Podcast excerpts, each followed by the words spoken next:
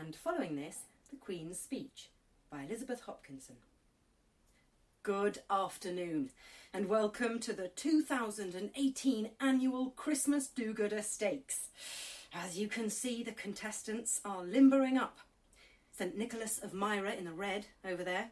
We're all keen to see what he'll pull out of the bag this time. A former champion, the lad from Asia Minor with three gold medals to his name.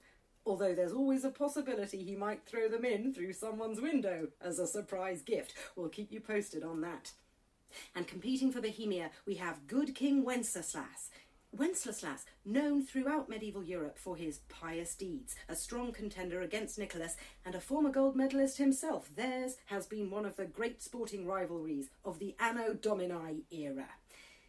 And at this stage, the network would like to apologise for the inappropriate pizza joke made by one of our reporters last night. It was offensive and insensitive, and the individual in question has been disciplined.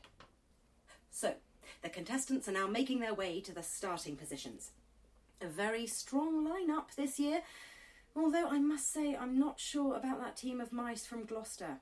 I'm afraid that when the klaxon goes, they might just get squashed underfoot.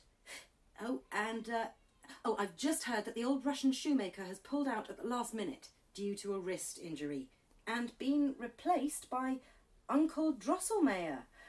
Bit of a controversial substitution, that one. I'm sure they'll have plenty to say about that back in the studio. They're under starters' orders now. And they're off. St. Nicholas off to a very strong start there. I think that's three young boys he's rescued from a pickle barrel. A tricky move to pull off at this early stage, but he's executed it beautifully. Wenceslas, a bit hindered by all that snow. And it seems he's being helped by his page boy. The judges may deduct points for that.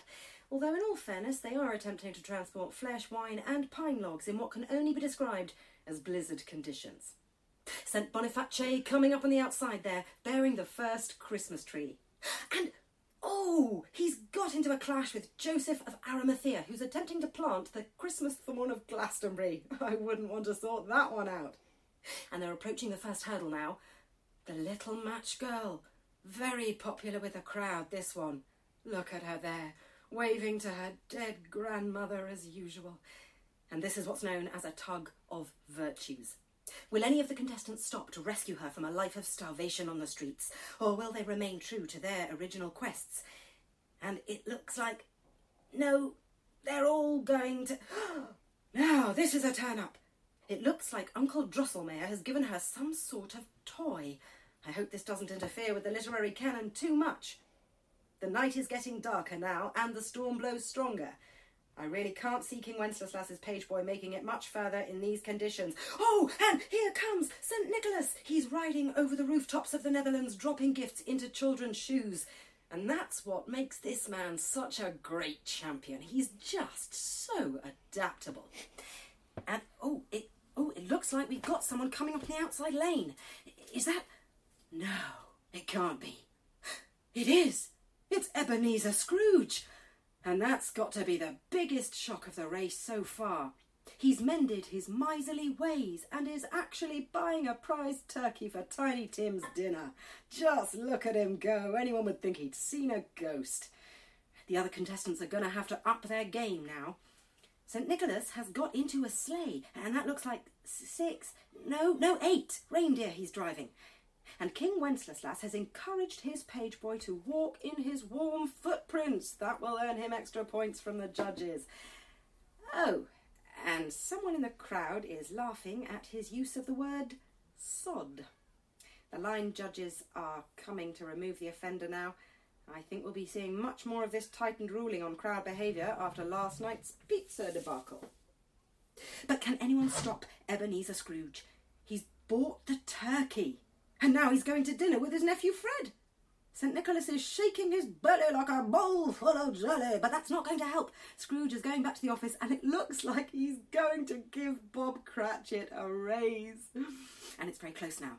King Wenceslas has nearly reached the peasant's hut with the flesh and wine.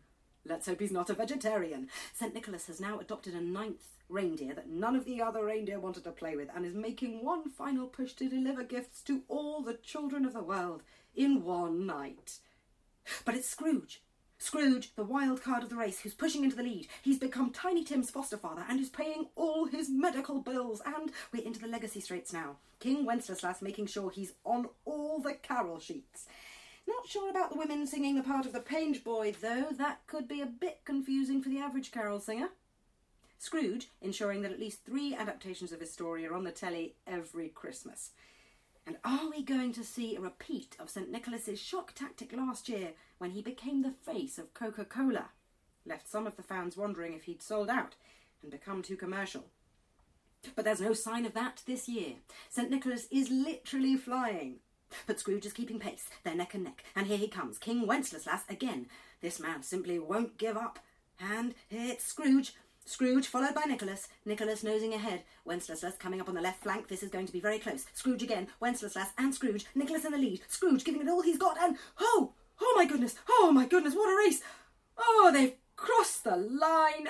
Oh, and I, well, I think we're going to have to go to the video ref on this one.